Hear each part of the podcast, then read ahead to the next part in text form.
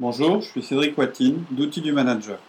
Outils du Manager, c'est un podcast, mais c'est aussi une méthode de management basée sur 4 outils importants.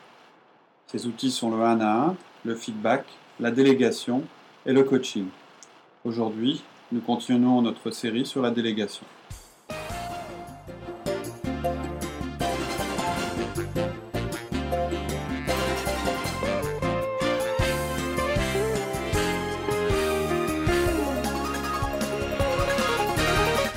Bonjour Laurie. Bonjour Cédric. Alors ça va mieux depuis la dernière fois ? Ah, pas vraiment, non. Je suis tout le temps aussi débordé, mais bon, maintenant j'ai le secret. Faut que je délègue. Donc tu sais pourquoi ? Déjà, je dois dire merci à mon patron. Et puis maintenant, je vais te poser les 3 questions qu'on s'est posées la dernière fois. Est-ce que tu laisses tes collaborateurs faire des erreurs ? Ouais, je pense que je les laisse faire des erreurs. Ah, c'est vrai qu'au début, c'est pas facile. Ouais. Mais c'est peut-être la chose qu'on a le plus. Voilà. C'est le premier frein, quoi. Ouais, c'est clair. Mais ouais, je pense que je les laisse faire des erreurs. Ça me plaît pas, mais... C'est une des clés, en fait. En délégation, il faut déjà partir du principe qu'il y aura des erreurs. Tolérance zéro en délégation, ça marche pas.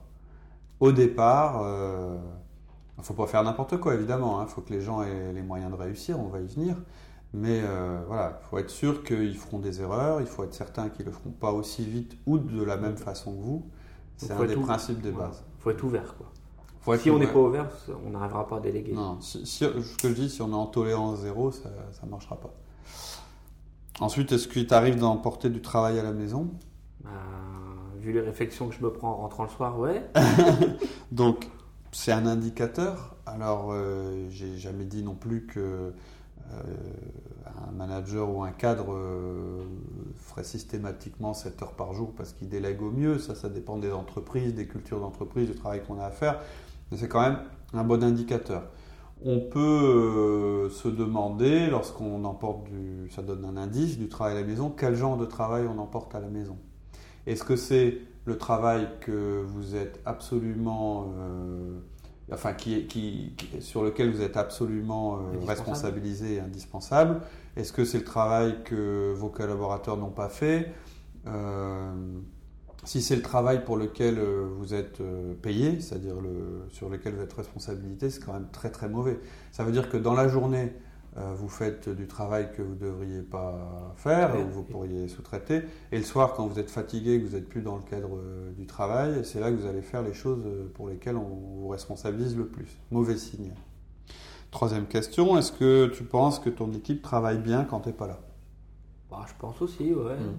Pas facile non plus, c'est un peu comme les erreurs, mais je pense que si, ils font du bon boulot. Ok, comment tu sais ça ? Ils font, il n'y a pas d'indicateur particulier. Un bon indicateur, ça peut être de se dire, je m'en vais en...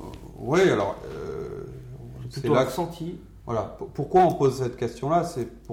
Ça a 2 choses. D'abord, parce que il faut, quand on délègue, on mesure. On suit, c'est-à-dire que la délégation, c'est pas juste maintenant tu vas faire et après je m'en désintéresse, on va y venir tout à l'heure. Et donc c'est pour ça que la question est-ce que votre équipe travaille bien quand vous n'êtes pas là, c'est ok, comment vous le savez ? Comment on le mesure ? Et puis une autre réflexion, c'est lorsque vous êtes parti en déplacement ou quand vous rentrez de congé, est-ce qu'il y a beaucoup de choses qui s'est accumulées sur votre bureau ? Il faut une semaine pour se remettre à flot. Voilà, alors il y a des gens c'est une semaine, il y en a c'est immédiatement, il y en a d'autres c'est 2 mois, etc. C'est aussi ils ne prennent pas de vacances pour ne pas avoir cette semaine-là en rentrant. Il y en a qui ne prennent pas de vacances, c'est-à-dire qu'ils continuent à travailler même pendant les vacances. C'est un petit peu le principe de ramener du boulot à la maison. Ce qui s'est accumulé sur votre bureau quand vous n'étiez pas là, ça doit vraiment être ce qui est absolument primordial, ce qui fait vraiment partie de vos priorités, de vos responsabilités majeures. S'il y a d'autres choses, c'est peut-être un indice sur ce que vous pouvez déléguer assez facilement. Voilà, c'était juste un peu pour introduire le sujet. Je rappelle aussi que la délégation, c'est un des 4 outils les plus importants d'outils du manager. Et puis, c'est un des principes vraiment fondamentaux de l'entreprise. Sans délégation, il n'y a pas de management, et sans management, il n'y a pas d'entreprise. D'accord. Alors, déléguer, c'est quoi concrètement ?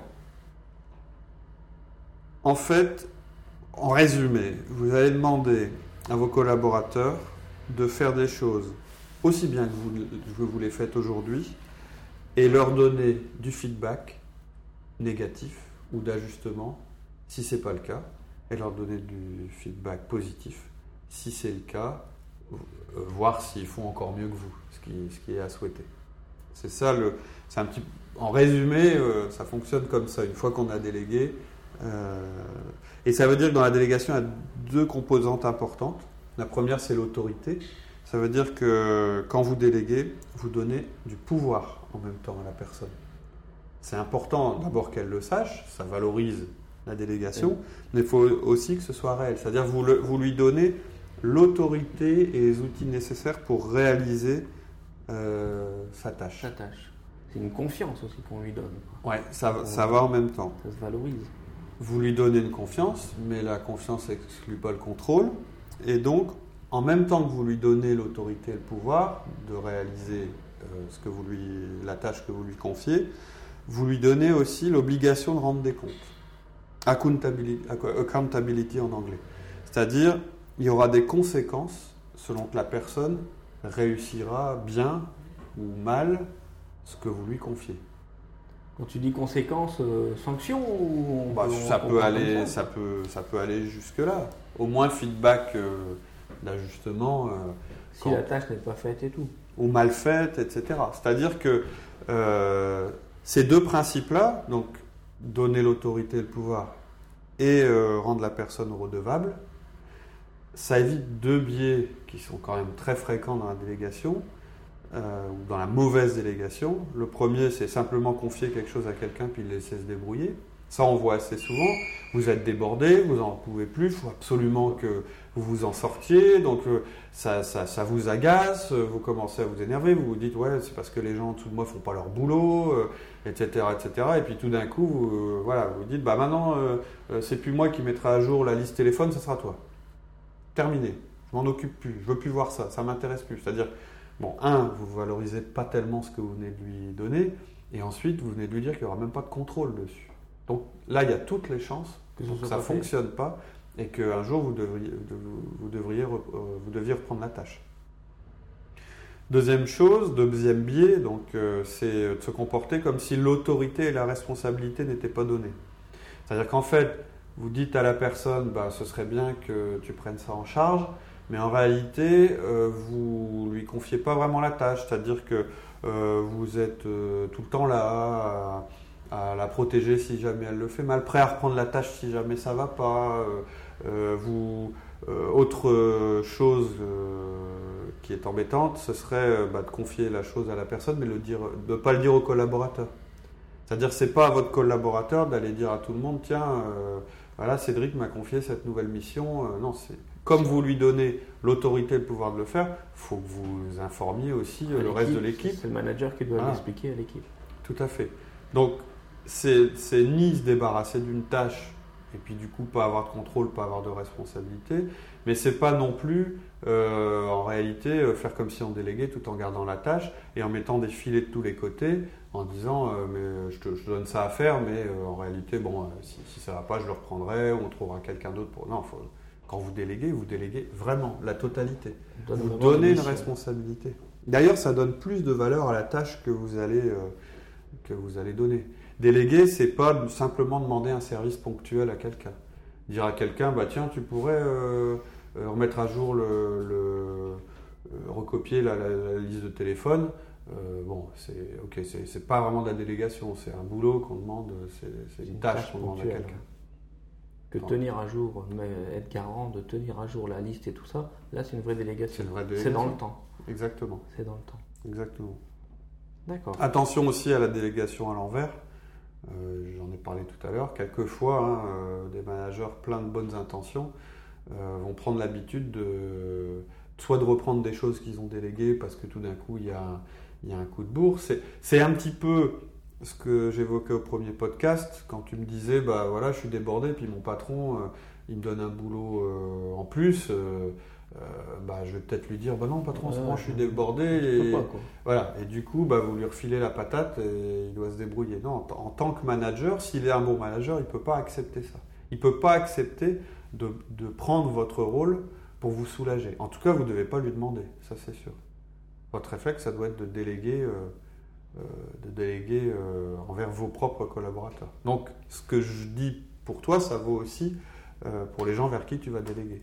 Il faut faire attention de ne pas leur reprendre leur travail parce que tu leur confies quelque chose. Dans une école d'ingénieurs, ils m'ont donné une bonne image comme ça aussi, avec un petit singe, un petit monkey. Mmh. Donc c'est le patron qui arrive le matin avec ses petits monkeys sur l'épaule. Mmh. Et il arrive le matin et il va à côté de ses collaborateurs et puis il dit « Bon, bah tiens, j'ai ça comme problème, c'est le monkey, le petit problème. Et donc il faudrait pouvoir résoudre ça, donc je te le donne. Mmh. » Tac, le petit monkey, il change d'épaule. Mmh. Donc il est arrivé chez toi. Mmh. Donc c'est toi qui s'occupe du problème. Et puis en fin de compte, tu t'aperçois que tu t'en sors pas et tout. Donc tu reviens dans le bureau et tu te dis « Attends, là j'y arrive pas et tout. » Donc tu reviens dans le bureau et en fin de compte… Tu m'as redonné un monkey, quoi. Tu m'as redonné mon monkey que je t'avais donné le matin. Et moi, je l'ai pris. Il suffit que j'ai ouvert un petit peu la porte, que je t'ai dit oui, et voilà, j'ai repris le monkey. C'est un peu la patate chaude, quoi. Ouais, tout à fait. Et donc, c'est totalement… Une fois que vous avez délégué, on va voir comment on fait, mais une fois que vous avez délégué, c'est… Donc, ça peut être d'ailleurs un blocage, hein. Ça peut être de se dire « j'ose pas le confier parce que… il ne va pas y arriver, etc. » mais il faut vraiment se poser la question avant, évidemment. Voilà, et surtout pas le reprendre, quoi. Si c'était donné, il ne faut pas le reprendre. Non. On va voir, il y a un suivi. Exactement. Mais le suivi, ça ne veut pas dire reprendre. Ça ne veut pas dire faire le boulot à la place de la personne. Le monkey qu'on a donné, on ne reprend jamais un monkey. Non. Bon, à moins que… ce serait un échec. Ça peut arriver. Mais là, c'est vraiment un échec pour votre collaborateur. C'est-à-dire que… Il a accepté une délégation et puis il n'a pas réussi à la prendre en charge. Alors justement, ça arrive, hein, mais c'est un échec. Pour pouvoir bien faire, comment on peut déterminer ce que je vais déléguer ? Comment je peux faire ? Donc c'est la première. Alors j'ai donné quelques indices, mais pour donner une méthode, je dirais un petit peu plus concrète, il va falloir commencer par analyser votre travail, votre poste. À l'intérieur de ce que vous faites, sur une semaine par exemple, il faut que vous repériez ce qui correspond à vos missions principales. C'est ce que vous n'allez pas déléguer. Donc pour savoir ce qu'on va déléguer, il vaut mieux d'abord savoir ce qu'on ne peut pas déléguer. En général, d'ailleurs, la liste est plus courte. La liste est plus courte. Par exemple, un truc bête, hein, un vendeur ne délègue pas une vente. Un vendeur, il est là pour vendre. Donc on peut prendre un tas d'exemples comme ça, mais voilà, son job c'est de vendre, donc c'est pas ça qu'il va déléguer. Un vendeur, il va peut-être, une fois qu'il aura déterminé que son job c'est, je sais pas moi, d'être sur le terrain et de vendre, ça dépend des entreprises, de trouver des nouveaux clients en analysant des fichiers, il va peut-être se dire, bah donc mes fiches de frais, l'organisation de mes déplacements, c'est pas mes fonctions principales, ce sont que des moyens pour remplir mes fonctions principales. Donc peut-être que ces deux tâches-là, je peux les déléguer. Ça dépend des entreprises, hein, mais voilà, c'est un exemple. Et dans ce qui va rester, vous cherchez à tout déléguer. Ça doit être un souci constant. C'est en fait, tout ce qui reste, c'est ce qui vous empêche de faire les éléments pour lesquels vous êtes responsabilisé. Ce pourquoi vous êtes payé. Donc en général, les meilleurs managers, ils vont avoir une tendance à trop déléguer plutôt que pas assez. Donc, bon, et puis trop déléguer, moi j'ai jamais… Trop déléguer, en fait, ça voudrait dire déléguer une des tâches pour lesquelles on est payé. On est payé, d'avoir la responsabilité. Donc vous ne déléguez pas vos responsabilités principales et vous ne déléguez pas les choses que votre patron n'accepterait pas que vous déléguiez. C'est-à-dire, il y a les responsabilités principales et puis il y a peut-être certains domaines où votre patron, pour une raison ou une autre, vraiment verrait d'un mauvais œil que quelqu'un d'autre soit en charge que vous. Donc, ce que vous pouvez vous dire, c'est est-ce que là-dessus, si ça dérapait un peu ou si c'était fait un petit peu moins bien pendant un moment, est-ce que ce serait dramatique aux yeux de mon patron ? Par contre, ce qu'on n'aime pas faire, c'est quelquefois une indication sur le fait que ce n'est pas forcément des choses que vous faites au mieux. En général, ce qu'on aime bien faire, on le fait bien. Ce qu'on aime moins bien faire, on le fait un petit peu moins bien. Évidemment, le truc, c'est pas de dire à son collaborateur « Tiens, je te le file parce que vraiment, je déteste ça. » mais dans votre équipe, on verra après vers qui déléguer. Mais s'il y a quelque chose que vous avez du mal à faire ou que vous n'aimez pas faire, il faut peut-être le noter, à condition que ça ne fasse pas partie de vos missions primordiales, puisque là j'ai dit ça, vous ne pouvez pas déléguer, ou alors c'est qu'il y a un problème dans les responsabilités, et là on ne parle plus de délégation. Ouais, j'ai parlé d'un exemple, j'aime pas les conflits clients, et mon patron il veut à tout prix que ce soit moi qui ai les clients, voilà. Les gros clients en conflit, ça je ne pourrais pas le déléguer. Non, pas fou. Non. Si le patron tient à ce que ce soit fait par une personne. Pas le cas, non.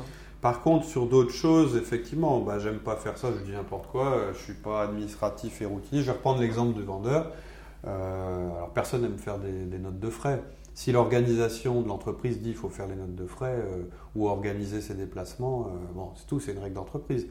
En revanche, si dans votre équipe, si vous n'aimez pas le faire, que vous ne le faites pas forcément bien et que dans votre équipe vous trouvez quelqu'un pour le faire mieux que vous, il ne faut pas hésiter.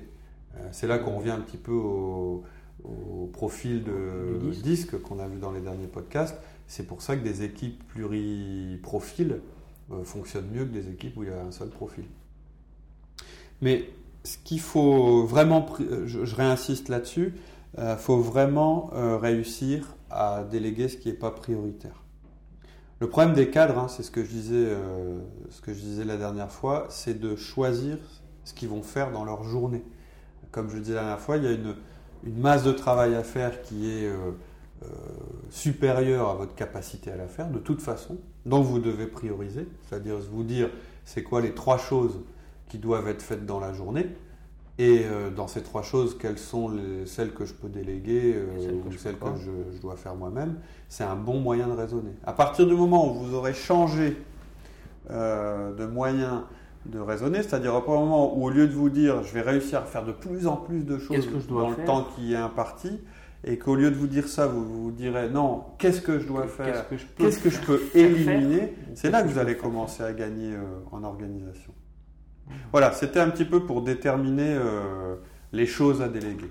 D'accord. La prochaine fois, je propose qu'on voit vers qui on peut déléguer les choses.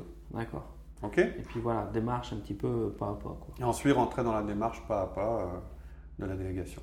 Ok. On se donne rendez-vous pour le prochain podcast. Ok. À bientôt. À très bientôt. Au revoir. Au revoir.